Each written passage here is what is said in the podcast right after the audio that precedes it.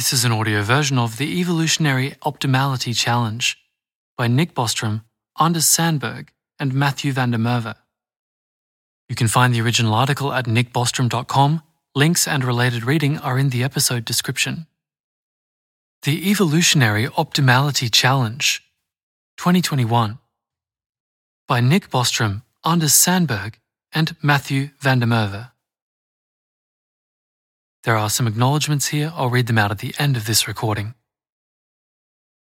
Abstract Human beings are a marvel of evolved complexity. When we try to enhance poorly understood complex evolved systems, our interventions often fail or backfire.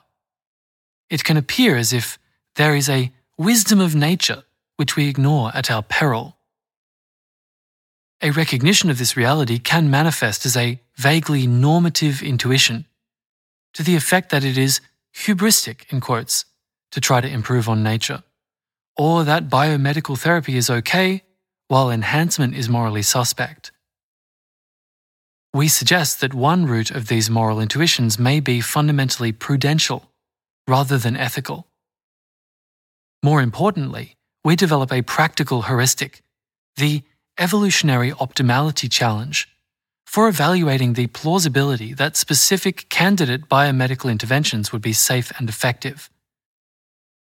This heuristic recognizes the grain of truth contained in nature knows best attitudes, while providing criteria for identifying the special cases where it may be feasible, with present or near future technology, to enhance human nature. That's the end of the abstract. Here's the introduction. We marvel at the complexity of the human organism, how its various parts have evolved to solve intricate problems. The eye to collect and pre process visual information, the immune system to fight infection and cancer, the lungs to oxygenate blood. The human brain is arguably the most complex thing in the known universe. Given how rudimentary our understanding of these highly complex systems, particularly the brain, how could we have any realistic hope of enhancing them? To enhance even a system like a car or a motorcycle, whose complexity is trivial in comparison to that of the human body, requires a fair bit of understanding of how the thing works. Isn't the challenge we face in trying to enhance human beings so difficult as to be hopelessly beyond our reach? At least until the biological sciences and our overall capabilities, have advanced vastly beyond their present state? It is easier to see how therapeutic medicine should be feasible. Intuitively, the explanation would go as follows Even an excellently designed system will occasionally break. We might then be able to figure out what is broken and how to fix it. This seems much less daunting than to take an excellently designed unbroken system and enhance it beyond its normal functioning. Yet we know that even therapeutic medicine is very difficult. It has been claimed that until circa 1900, medicine did more harm than good. Various studies suggest that even much of contemporary medicine is ineffectual or outright harmful. And according to one estimate, iatrogenic deaths are the third leading cause of death in the US. We are all familiar with drugs, therapies, and nutritional advice once promoted by health authorities, yet later found to be damaging. In many cases, those initial recommendations were informed by large clinical trials. When even therapeutic medicine, based on fairly good empirical data, is so hard to get right, it would seem prudent to be wary of purported enhancements, especially when supported by much weaker data evolution is a process powerful enough to have developed systems far more complex and capable than anything human scientists or engineers have managed to design. Surely it would be foolish, absent strong supporting evidence, to suppose that we are currently able to do better than evolution, especially when we have not even managed to fully understand the systems evolution has designed, in quotes, and when our attempts just to repair them often misfire.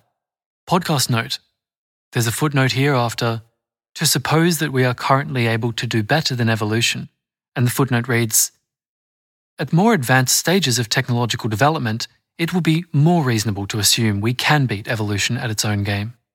The main text continues. We believe that these informal considerations contain a grain of truth. Nonetheless, there are several particular classes of cases where we believe it is feasible to improve human nature. The evolution heuristic is our explanation of why this is so.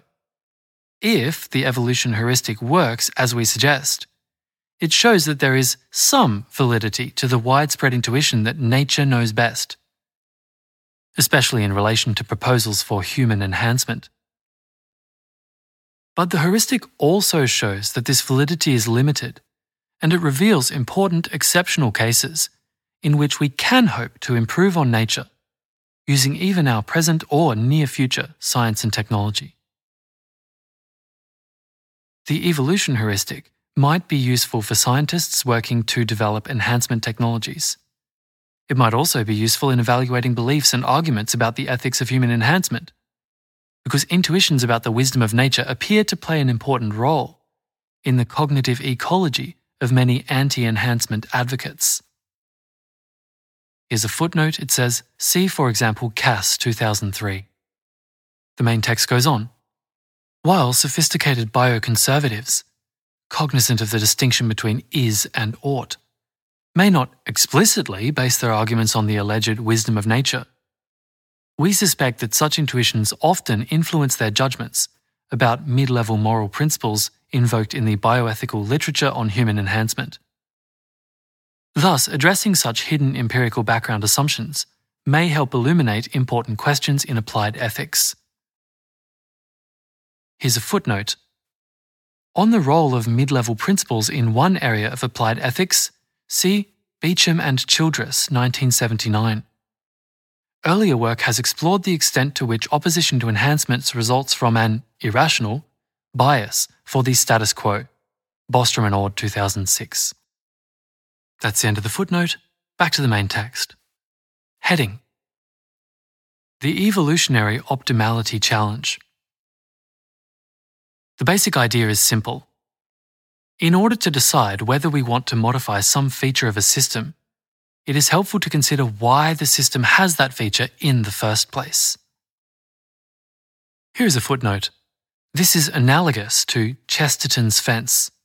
Quote, there exists in such a case a certain institution or law, let us say, for the sake of simplicity, a fence or gate erected across a road. The more modern type of reformer goes gaily up to it and says, I don't see the use of this, let us clear it away. To which the more intelligent type of reformer will do well to answer, If you don't see the use of it, I certainly won't let you clear it away. Go away and think. Then, when you can come back and tell me that you do see the use of it, I may allow you to destroy it. End quote, Chesterton 1929. And that's the end of the footnote. Similarly, if we propose to introduce some new trait, we may ask why the system does not already possess it. The system of concern here is the human organism. The question of why it has a certain feature can be answered on multiple levels of explanation. Here, our focus is on its evolutionary history. We define an enhancement as an intervention that either improves the functioning of some subsystem, for example, long term episodic memory, beyond its normal healthy range, or adds a new capacity, for example, magnetoreception. Note that on this definition, an enhancement is not necessarily desirable, either for the enhanced individual or for society. For instance, we might have no reason to value an enhancement of our sweat glands that increases their ability, beyond the normal range, to produce perspiration in response to heat stimuli. In other instances, we might benefit from increased functionality or a new capacity, and yet not benefit from the enhancement because it also causes unacceptable side effects. Footnote Which side effects are acceptable depends, of course, on the benefits resulting from the enhancement and these may vary between subjects depending on their goals, life plans, and circumstances. That's the end of the footnote. The evolution heuristic is a tool to help us think through whether some proposed enhancement is likely to yield a net benefit. The starting point of our evolution heuristic is to pose the evolutionary optimality challenge. Here's a definition EOC. If the proposed intervention would result in a beneficial enhancement, why have we not already evolved to be that way?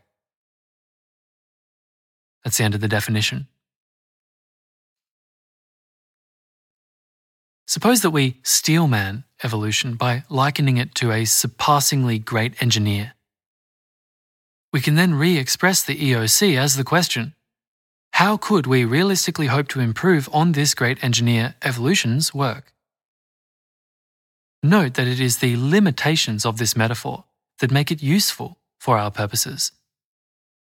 One does not have to actually believe that evolution is a great and wise engineer Rather, it is a useful exercise to consider precisely the ways in which this is not so, because those are the ways in which we may hope to do better.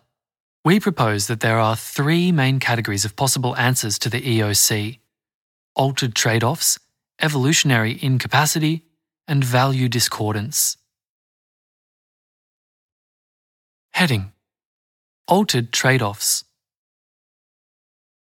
Evolution designed, in quotes, the system for operation in one type of environment, very different from the one we inhabit today. Modern conditions arose too recently for our species to have fully adapted to them. Thus, the trade offs struck by evolution may no longer be optimal today. It would not be surprising, then, if we were able to modify the system to better fit the novel requirements. It is much harder to design and build a car from scratch than it is to make some tweaks to improve the function in a particular setting, for example, fitting it with a new set of tyres for icy roads. Similarly, the human organism, initially developed for operation as a hunter gatherer on the African savannah, must now function in the modern world. We may well be capable of making some enhancing adjustments to fit the new environment, even if our engineering talent does not remotely approach that of evolution. Heading evolutionary incapacity. Even if some trait would have been adaptive in our ancestral environment, there is no guarantee that evolution would have discovered it. We have access to various tools, materials, and techniques that were unavailable to evolution. We can work backwards, starting with a goal in mind and figuring out the steps necessary to attain some trait even if our engineering talent were far inferior to evolution's. We may nevertheless be able to achieve certain things that stumped evolution, thanks to these novel aids. We should be cautious in invoking this explanation, though. Evolution often managed to achieve, with primitive means, what we are unable to do with state of the art technology. But in some cases, we can show that it is practically infeasible to create a certain feature without some particular tool no matter how ingenious the engineer. While the same feature can be achieved by any dimwit given access to the right tool. In these special cases, we might be able to overcome evolutionary restrictions without presupposing that our talent exceeds that of evolution. Heading Value Discordance Even if evolution had managed to build the finest reproduction and survival machine imaginable, we may still benefit from changing it because what we value is not primarily to be maximally effective fitness optimizers. There is a discrepancy between the standards by which evolution measured the quality of its work and the standards we wish to apply. It is not surprising that we can modify a system to better meet our goals if they differ substantially from the ones that, metaphorically, might be seen as having guided evolution in designing the system the way it did. Again, this explanation does not presuppose that our engineering talent exceeds evolution's.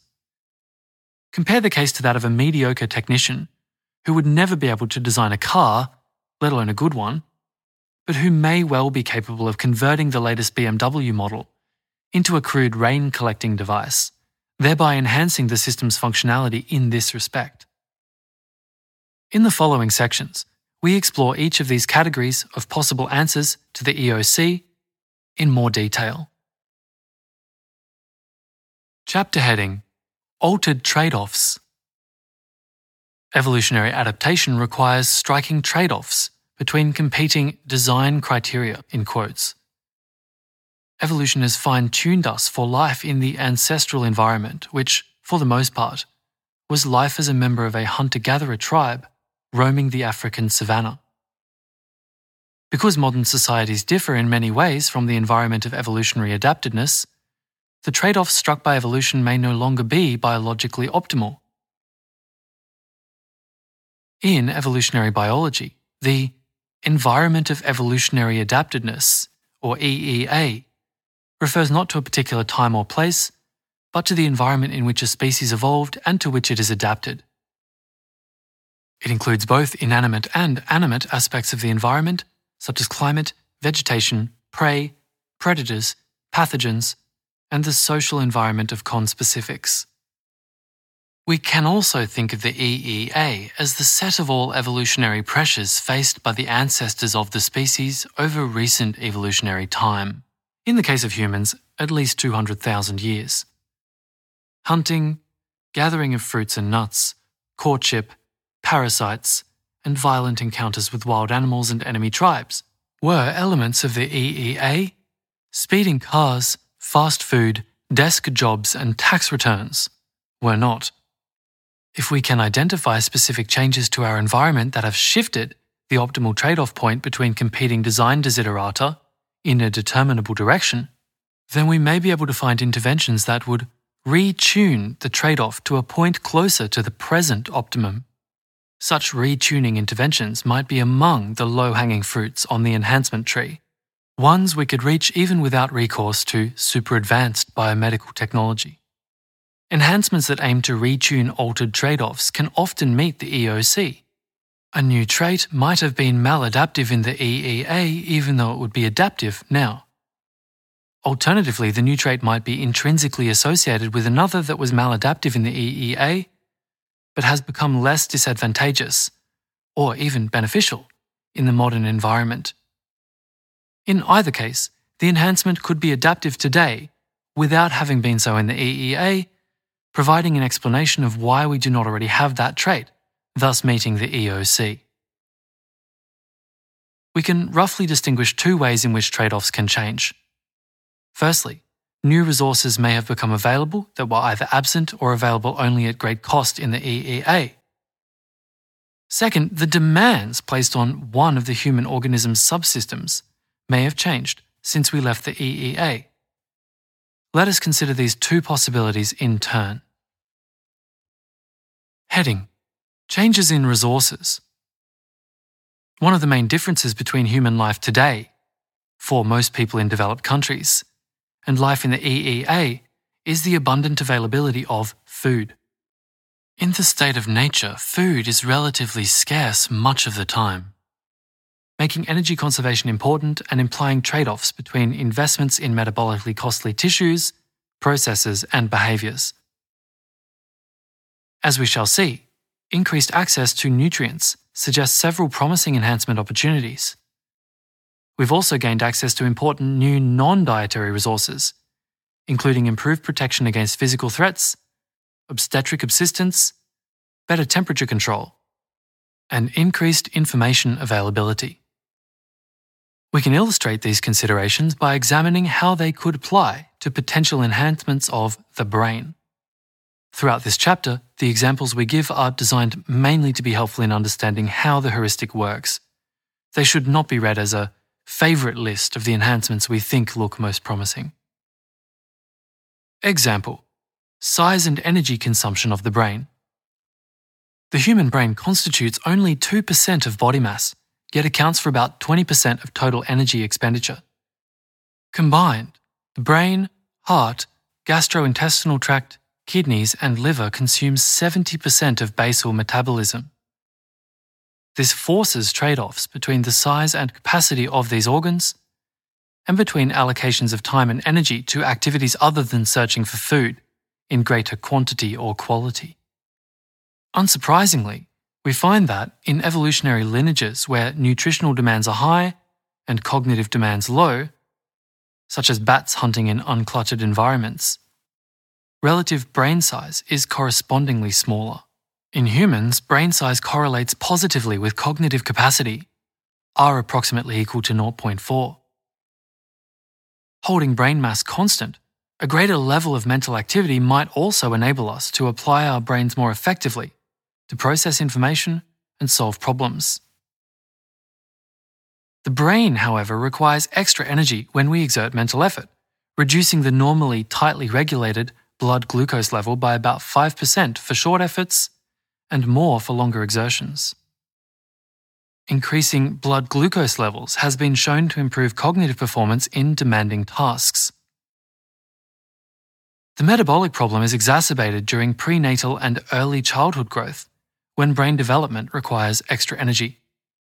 Brain metabolism accounts for a staggering 60% of total metabolism in newborns, intensifying the competition between mother and child for nutritional resources during gestation and infancy. Children with greater birth weight have a cognitive advantage.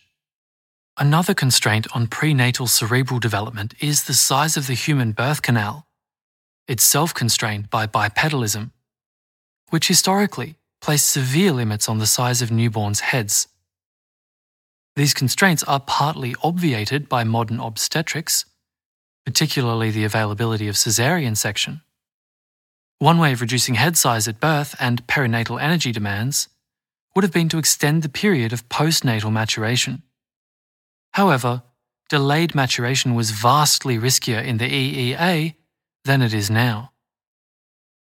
What all this suggests is that cognitive enhancements might be possible if we can find interventions that recalibrate these legacy trade offs in ways that are more optimal in the contemporary world.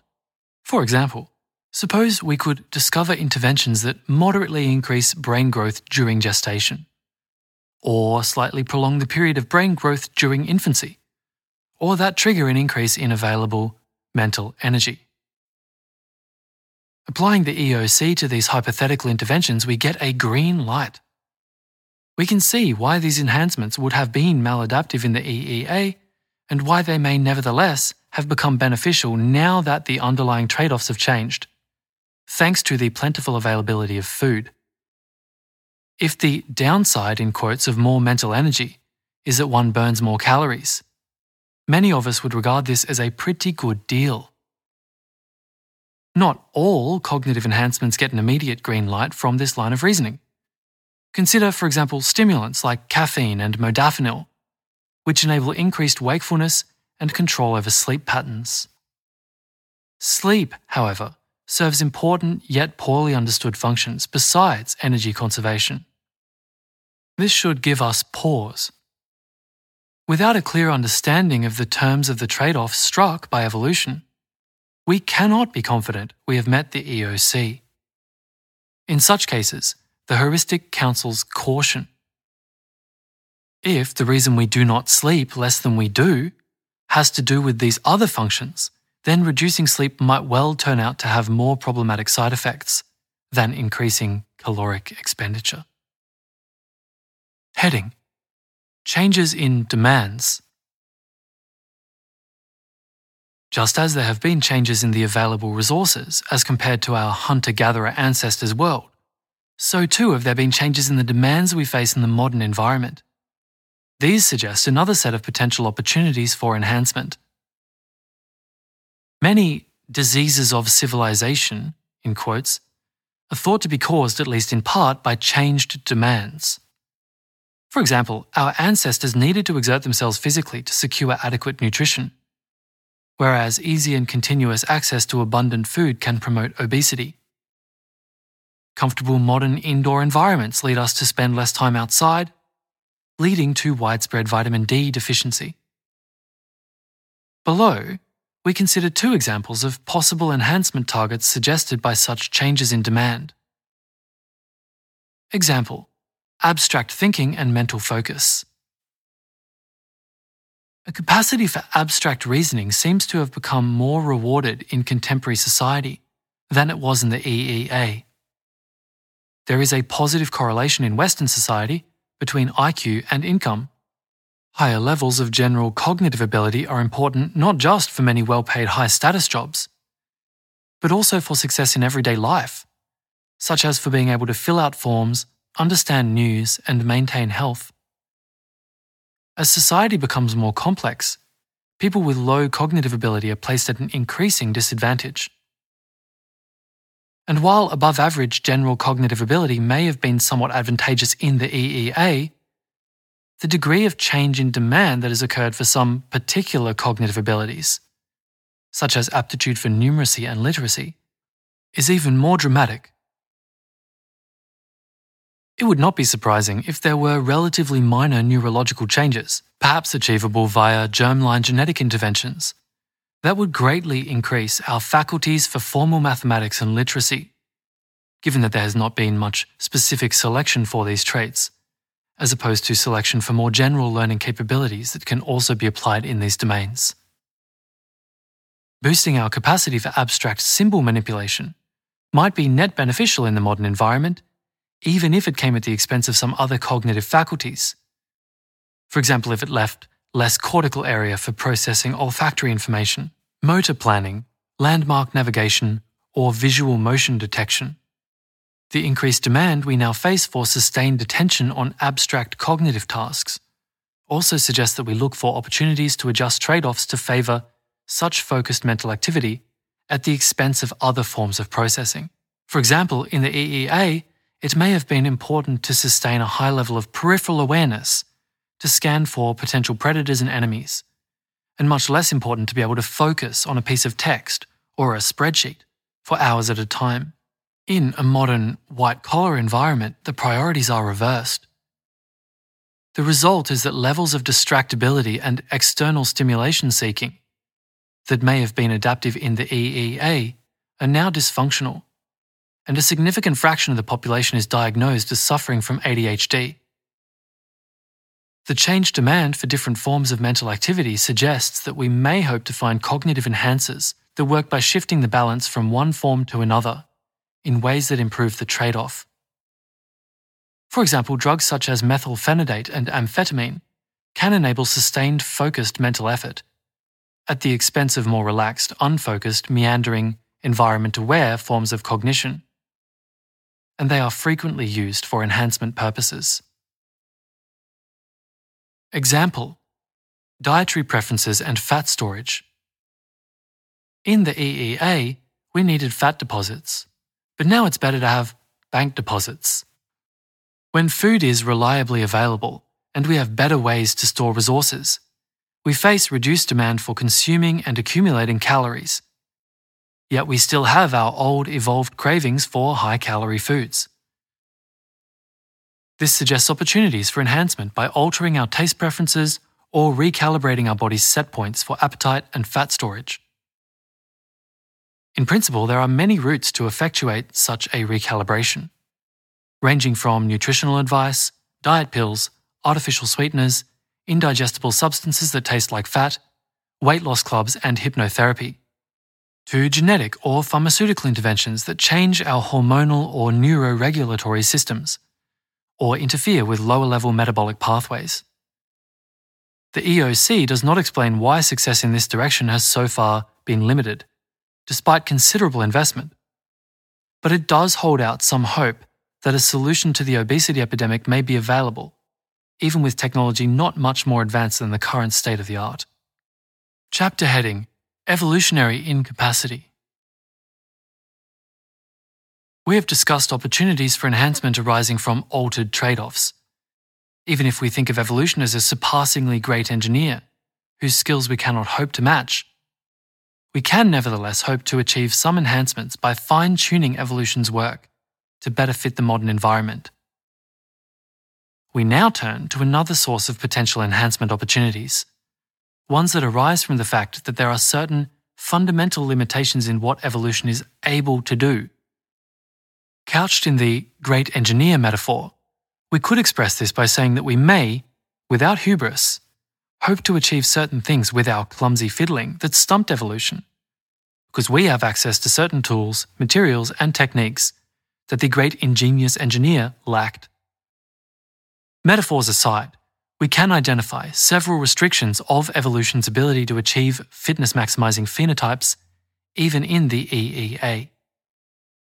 We can divide these into three classes. Fundamental inability. Evolution is fundamentally unable to produce some trait, even though the trait would be boosted fitness. Local optima.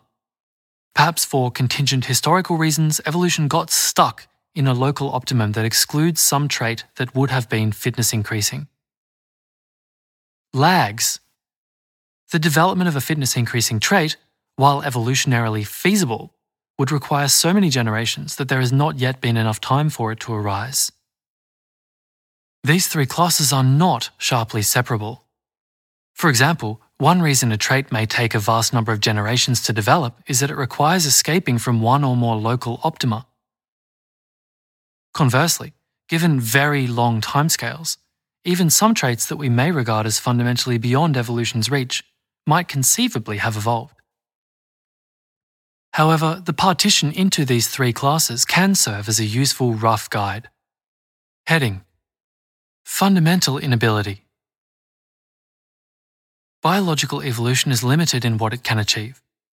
For example, it seems unlikely that any biological organism could produce diamond, and while bacteria can produce microscopic metal crystals, there is no way to unite them into contiguous metal. So it might not be surprising that evolution has not given us diamond tooth enamel or a titanium skeleton, even if those traits would have increased fitness in the EEA. Examples are easy to multiply. Evolution could probably not have evolved high performance silicon chips to augment neural computation even though such chips might have been able to serve useful cognitive functions. A theoretical design of artificial red blood cells, respirocytes, has been published, which would enable performance far outside the range of natural red blood cells, allowing us to hold our breath for 3.8 hours. But the design relies on materials and pressures that are unavailable to evolution. Engineered systems that radically depart from nature may create various complications with biocompatibility or functional integration with evolved systems. But at least there is no mystery as to why we have not already evolved these systems, even under the supposition that they would have been adaptive in the EEA. Enhancements that evolution is fundamentally unable to produce can therefore meet the EOC. When invoking fundamental inability, it is important to determine that the inability does not pertain merely to the specific means whereby one intends to achieve the enhanced trait. If evolution would have been able to employ some other means to the same effect, we would have to wonder why evolution had not given us the trait via this alternative route, and the EOC would remain unanswered. Heading Local Optima Evolution sometimes gets stuck on solutions that are locally but not globally optimal. A locally optimal solution is one where any small change would make the solution worse, even if some bigger set of changes might make it better. Being trapped in a local optimum is especially likely to account for failure to evolve polygenic traits that are adaptive only once fully developed, but incur a fitness penalty in their intermediary stages of evolution. In some cases, the evolution of such traits may require an improbable coincidence of several simultaneous mutations that might simply not have occurred among our finite number of ancestors. In these cases, a crafty genetic engineer could have some hope of attaining a solution that surpasses the one found by natural evolution. A human engineer can plan, starting with a goal in mind working backward to determine the genetic modifications necessary for its attainment, and then implementing the full set of needed modifications in one go. Goal directed planning can often achieve outcomes that are infeasible to attain via myopic processes or random search. Example The appendix. The human appendix is a vestigial remnant of the cecum in other mammals. While it has some limited immunological function, it easily becomes infected. In a world without surgery and antibiotics, appendicitis is a life threatening condition, and it often occurs at a relatively young age. There is also some evidence that surgical removal of the appendix might reduce the risk of ulcerative colitis. This would suggest that removal of the appendix might have increased fitness in the EEA. A smaller appendix, however, increases the risk of appendicitis. Carriers of genes predisposing for small appendices have higher risks of appendicitis than non carriers, and presumably lower fitness. Therefore, unless evolution could find a way of completely doing away with the appendix entirely in one fell swoop, it might be unable to get rid of the thing. Hence it remains, despite being a liability. If this story is correct, then an intervention that safely and conveniently removed the appendix might be a plausible enhancement capable of meeting the EOC. Here's a break in the text. Another source of evolutionary lock in is antagonistic pleiotropy. This refers to a situation in which a gene affects multiple traits in both beneficial and harmful ways. If one trait is strongly fitness increasing and the other mildly fitness decreasing, the overall effect is positive selection for the gene. The local optimum here is to retain the gene in question but the global optimum would be to circumvent the antagonistic pleiotropy by evolving new genes that specifically produce the beneficial traits without causing the detrimental effects on other traits. Over longer timescales, evolution usually gets around antagonistic pleiotropy, for instance by evolving modifier genes that counteract the negative effects. However, such developments can take a long time and in the meanwhile, a species remains trapped in a local optimum. Example the E4 allele. One well known example of antagonistic pleiotropy is the E4 allele of apolipoprotein E. Having one or two copies of this allele increases the risk of Alzheimer's disease in middle age, but lowers the incidence of childhood diarrhea, and may also have some protective effects during neurological development. One potential enhancement that might therefore pass the EOC could be to add these alleles for their benefit in early life, but then remove them or silence them in later life to avoid paying the cost of increased Alzheimer's risk. Yet another way in which evolution can get trapped into a suboptimal state is exemplified by the phenomenon of heterozygote advantage.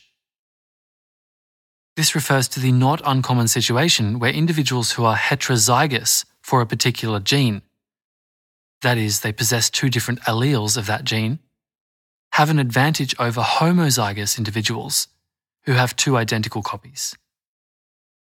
Heterozygote advantage is responsible for many cases where potentially harmful genes are being maintained at a finite frequency in the population.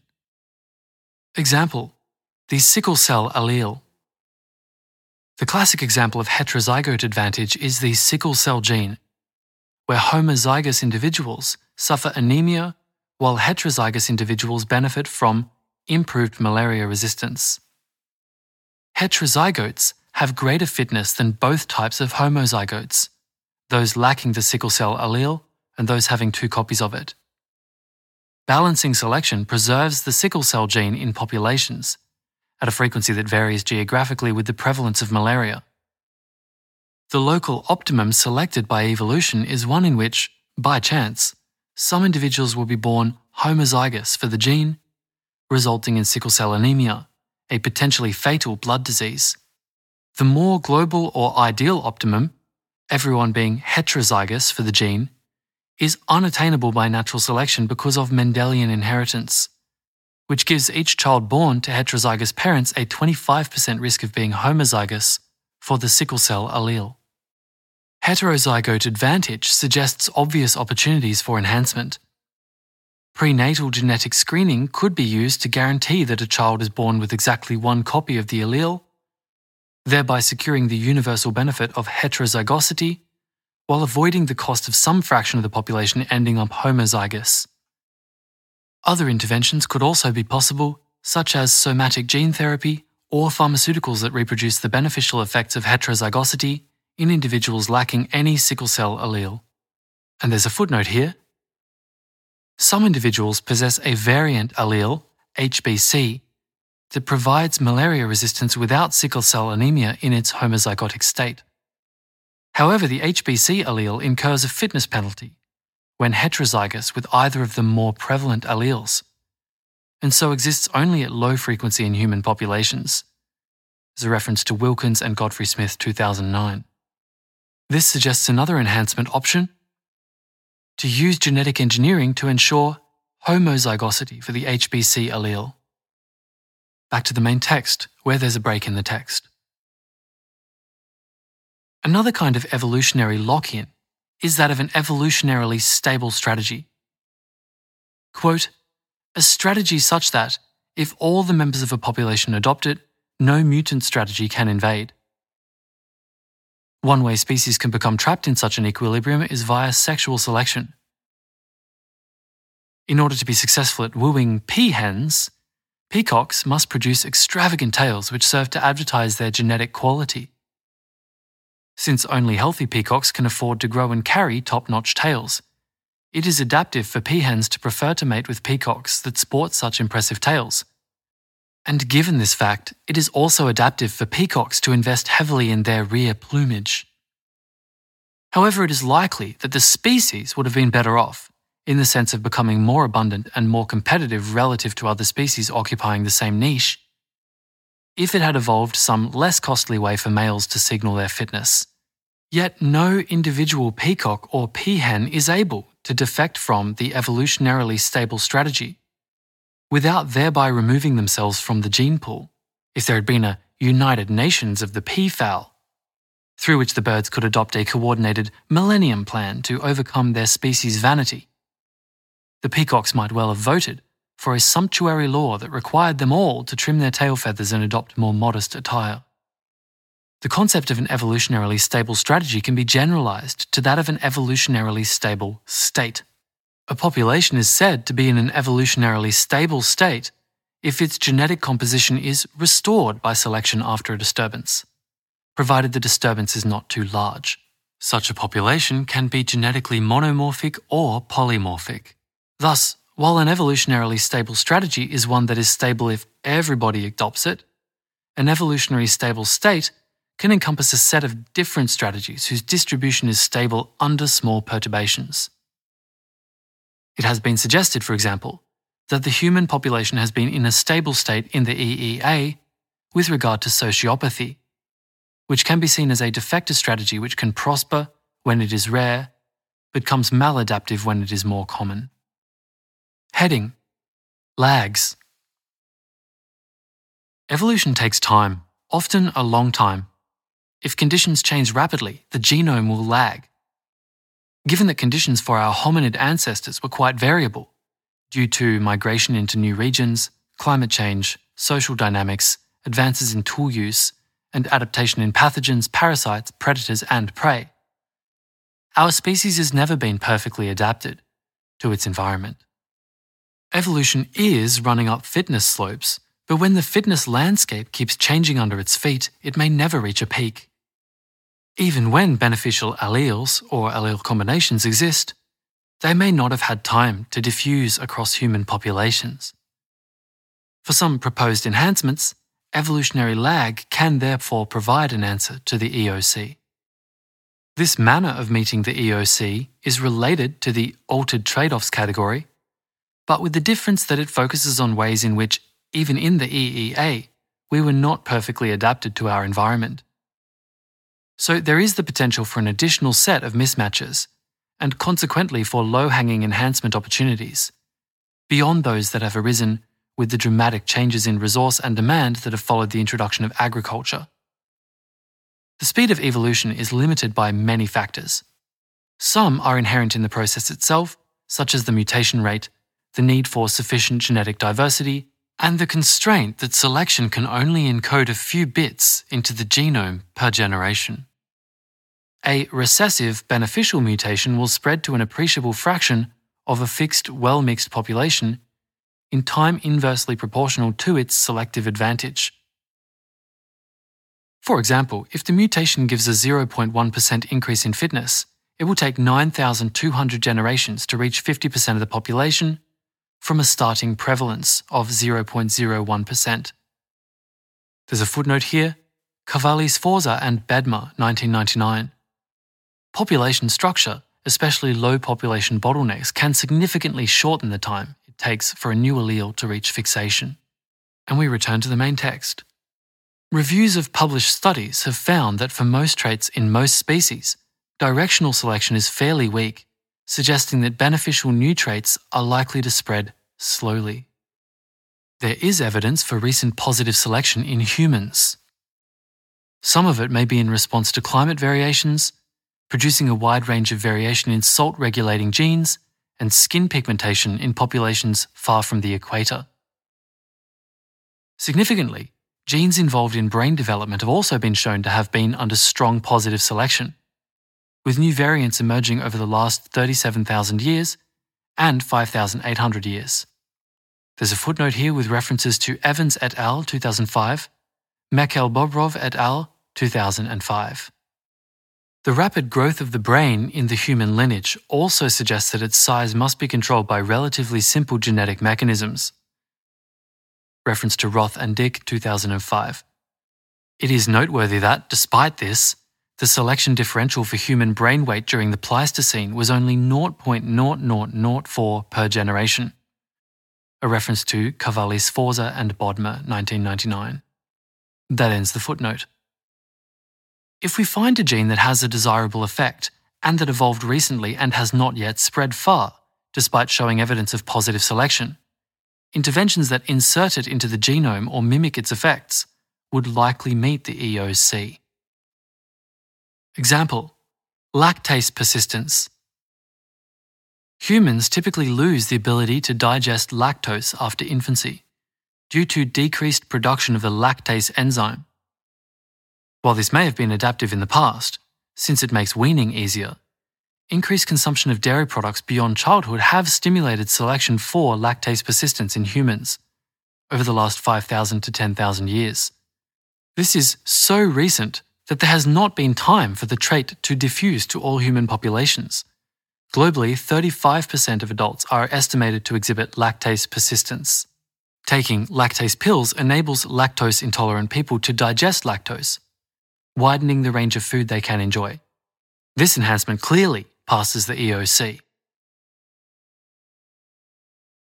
Chapter heading Value Discordance.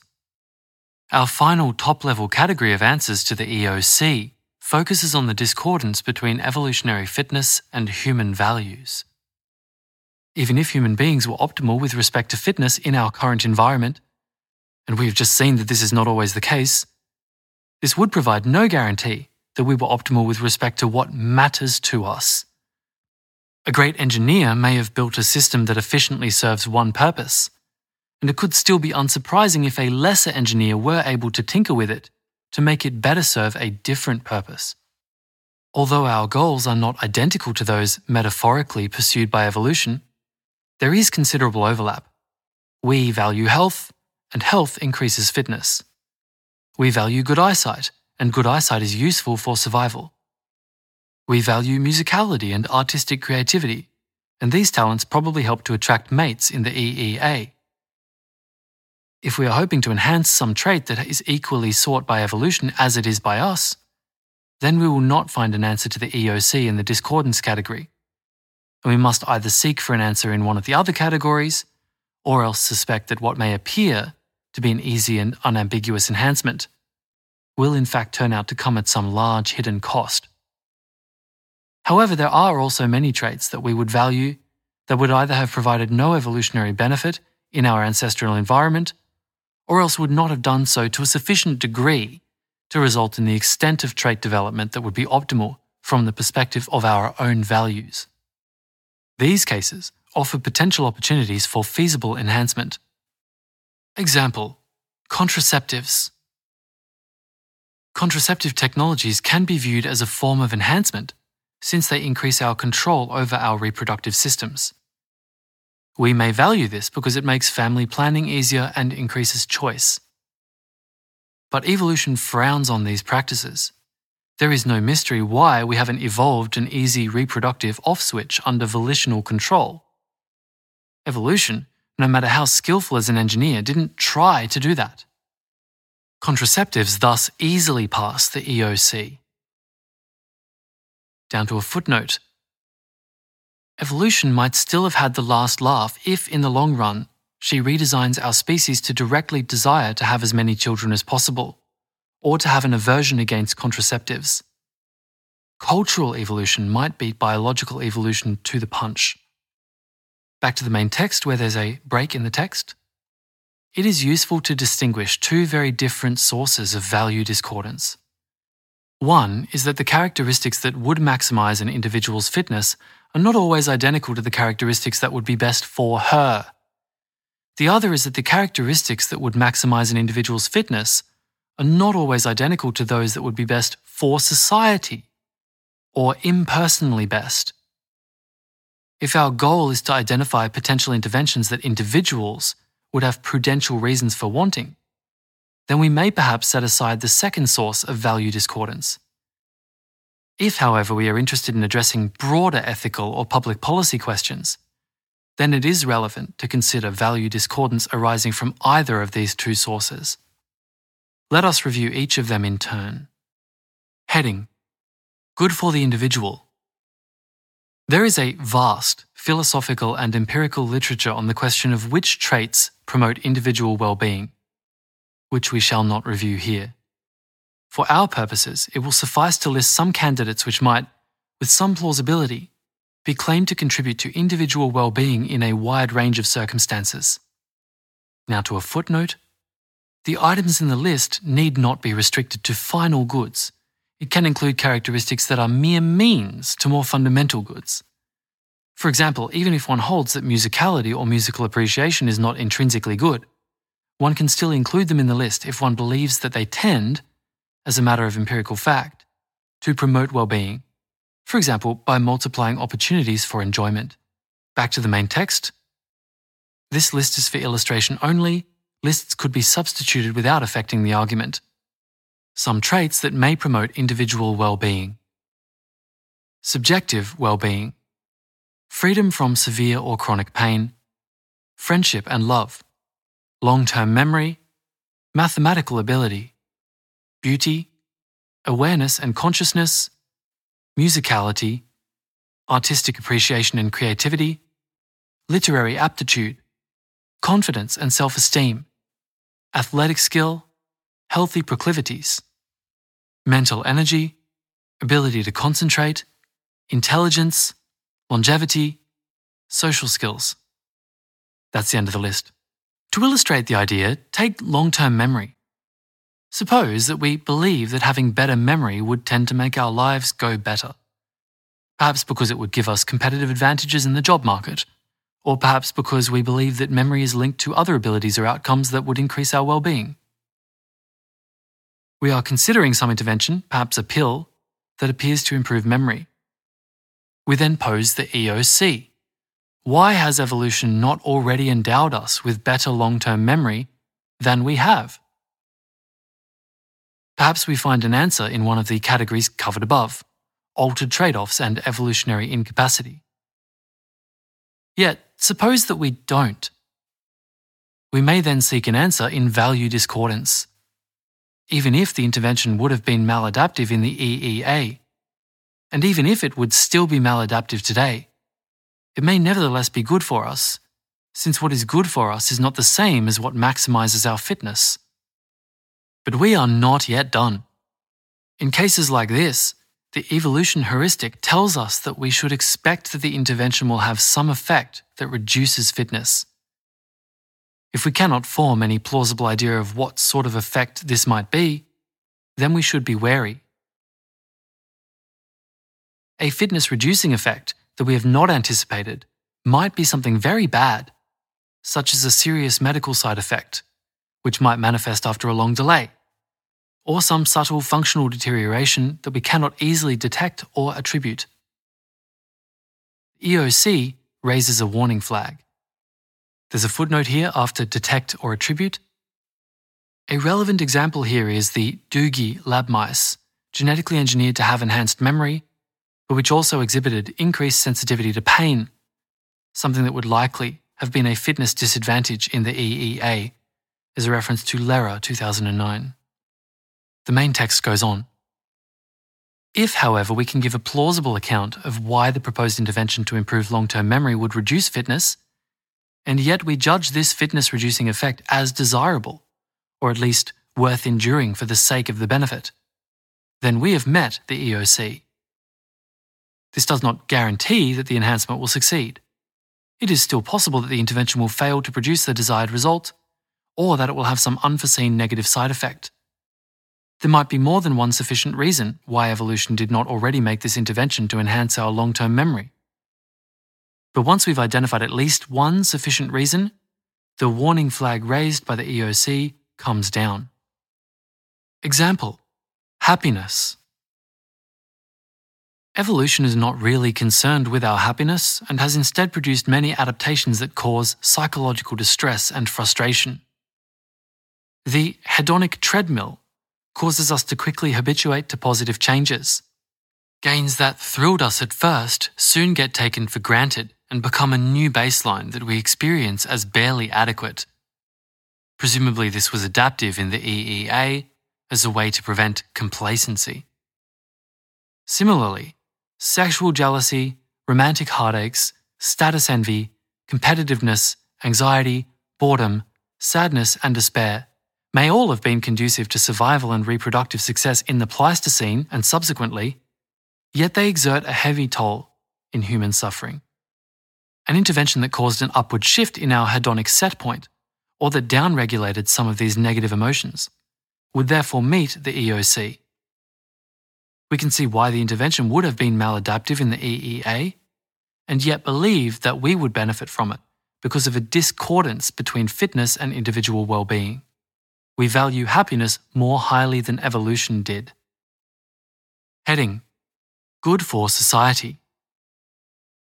Many characteristics that promote individual well being also promote the wider good, but the two lists are unlikely to be identical. Some traits that may promote the social good, extended altruism, conscientiousness, honesty and integrity, modesty and self deprecation, originality, inventiveness, and independent thinking, civil courage, knowledge and good judgment about public affairs, empathy and compassion, nurturing emotions and caring behavior, just admiration and appreciation sense of fairness, lack of racial prejudice, lack of tendency to abuse drugs, taking joy in others' successes and flourishing, useful forms of economic productivity, health. That's the end of the list. As with the list for individual well-being, this one is for illustration only. One could create alternative lists for various related questions, such as traits that are good for humanity as a whole, or for sentient life, or for a particular community, or traits that specifically help us become better moral agents. Such lists may overlap, but they will likely disagree about some traits or their relative importance. The evolution heuristic can be applied using any such list as input, and the procedure is similar to that for the good of the individual type of value discordance. Example Compassion Suppose we have a drug that appears to make those who take it more compassionate. This might seem like a good thing, but why hasn't evolution already made us more compassionate? Presumably, we could easily have evolved to produce some endogenous substance with similar effects to the drug. So, the likely explanation is that a higher level of compassionateness would not have increased fitness in the EEA. We then press on and ask why it is that greater compassionateness would not have been adaptive. And we can plausibly surmise that the reason is that such a trait would have been associated with evolutionary downsides, such as reduced ability to credibly threaten savage retaliation, or a tendency to spare the lives of enemies, allowing them to come back another day and reverse their defeat, or an increased propensity to offer help to those in need beyond what is useful for reciprocity and social acceptance, and so forth. But these very effects, which would have made heightened compassion maladaptive for an individual in the EEA, are precisely the kind of effects which we might believe would make it beneficial for the common good today. Note that we don't have to assume that the relevant trade offs have changed since the EEA. Even in the EEA, it might have had net good effects for a local population of hunter gatherers if one of their members were born with a mutation that caused an unusually high level of compassion. We just need to assume that the individual herself would have incurred a fitness penalty. If we accept these premises, then the hypothetical drug that increases compassionateness would pass the EOC. Chapter heading The Heuristic The Evolutionary Optimality Challenge asks, of an apparently attractive enhancement, why we have not already evolved the intended trait if it really is such a rad innovation. When trying to answer this question, we might find ourselves in one of several possible epistemic positions. Heading Current ignorance prevents us from forming any plausible idea about the evolutionary factors at play. This should give us pause. If we do not understand why a very complex evolved system has a certain property, there is a considerable risk that something will go wrong if we try to modify it. The case might be one where nature does indeed know best. We're not claiming that it is always inadvisable to proceed with an intervention in a case like this. We might have other sources of evidence that reassure us that it will produce the intended result without causing unacceptable side effects. For example, we might have used the intervention many times before, always to great success. Or we might have experimental evidence from a closely analogous system, such as an animal model, suggesting that it should work in humans too. The evolution heuristic here delivers only a weak recommendation that absent a good answer to the EOC, we should proceed with great caution, and we should be on the alert for the possibility that the intervention will turn out to have significant, though perhaps subtle, side effects. Heading We come up with a plausible idea about the relevant evolutionary factors, and they suggest that the intervention would be harmful. In this case, our initial hopes of having identified a useful enhancement are undermined when we apply the evolution heuristic. None of the three categories we have described yields a satisfactory answer to the EOC. Relevant trade offs have not changed since the EEA. Evolution would have been capable of producing the intended modification by now, and there is no significant value discordance in relation to the targeted trait. Here, the heuristic gives us a strong reason for thinking that the enhancement intervention will fail or backfire. This is a case where we should respect the wisdom of nature. Heading We come up with several different plausible ideas about relevant evolutionary factors. A third possibility is that we come up with two or more plausible but incompatible accounts of the evolutionary factors at play. We must then consider the implications of each of the different evolutionary accounts separately with respect to the EOC. If all of them show green lights, we are encouraged to proceed. If some of the evolutionary accounts show green lights but others show red lights, then we face a situation of familiar scientific uncertainty, and we can use decision theory to determine how to proceed. We might take the gamble if we feel that the balance of probabilities sufficiently favours the green lights Otherwise, we can attempt to acquire more information in order to reduce the uncertainty, or forego the potential enhancement and try something else.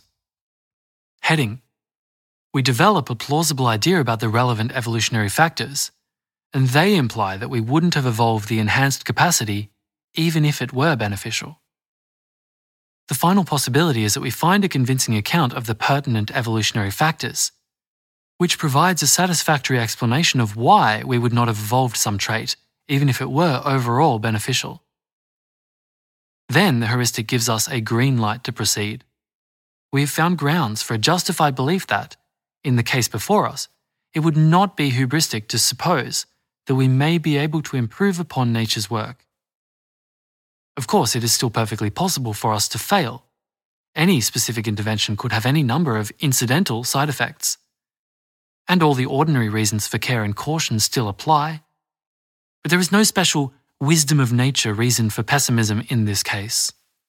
Chapter heading Discussion There is widespread belief in some kind of wisdom of nature. Many people prefer natural remedies, natural food supplements, and natural ways of improving ourselves, such as training, diet, education, and grooming offerings that are construed as unnatural are often viewed with suspicion. This negative attitude is especially strong in relation to biomedical means of enhancing human capacities, which are often viewed as unwise, short sighted, or hubristic. We believe that such attitudes also influence normative intuitions in debates about human enhancement ethics. While it is tempting to dismiss intuitions about the wisdom of nature as vulgar prejudice, we have argued that they contain an important grain of truth. We have attempted to extract this truth in the form of the evolutionary optimality challenge, which asks for any proposed enhancement. If it would indeed be so beneficial, why haven't we already evolved to be that way? After posing this challenge, our heuristic instructs one to examine three broad categories of answers altered trade offs, evolutionary incapacity, and value discordance. These categories correspond to systematic limitations of the wisdom of nature idea. For some potential enhancement interventions, the challenge can be met with an answer from one of these categories. For others, it cannot. The latter interventions do warrant extra suspicion, and attempting them may indeed be unwise and hubristic. In contrast, interventions for which we can meet the EOC do not defy the wisdom of nature and have a better chance of turning out well. Pache, Powell, and Buchanan, 2011. Our argument does not rely on a false, strong adaptationist assumption of evolutionary optimality.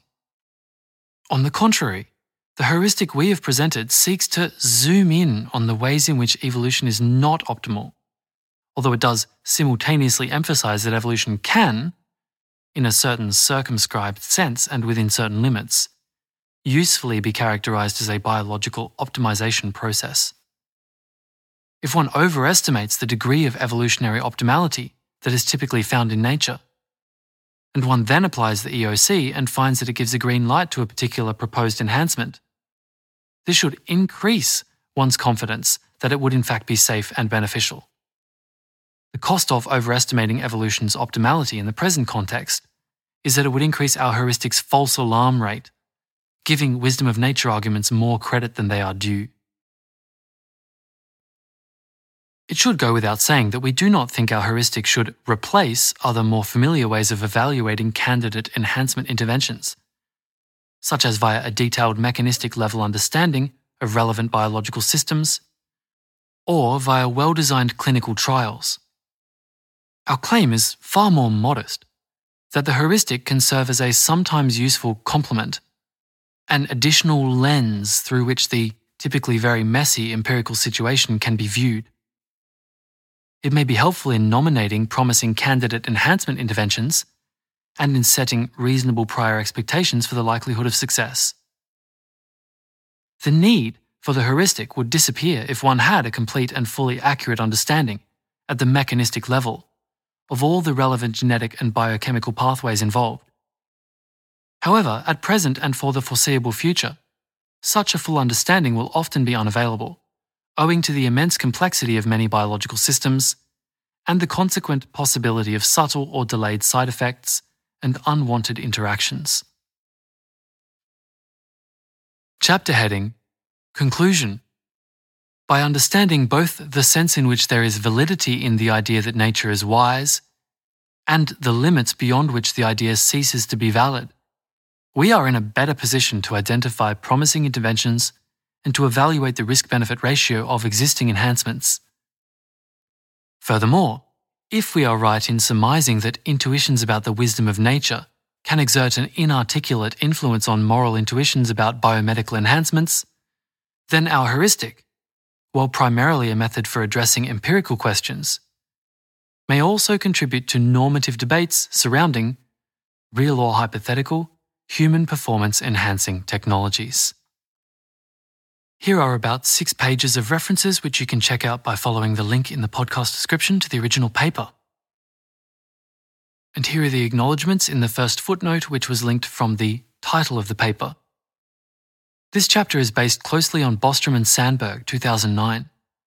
For helpful comments on this updated version, we are grateful to Tegan McCaslin, Richard Ngo, and Wes Cowley. That was an audio version of the Evolutionary Optimality Challenge by Nick Bostrom, Anders Sandberg, and Matthew van der Merwe. You can find the original paper at nickbostrom.com. This paper was narrated by Perrin Walker. Radio Bostrom is run by Peter Hartree. and supported by a grant from the Future Fund Regranting Program. You can find more episodes and subscribe at radiobostrom.com. If you like these recordings, please support our work by sharing some of these episodes to your friends.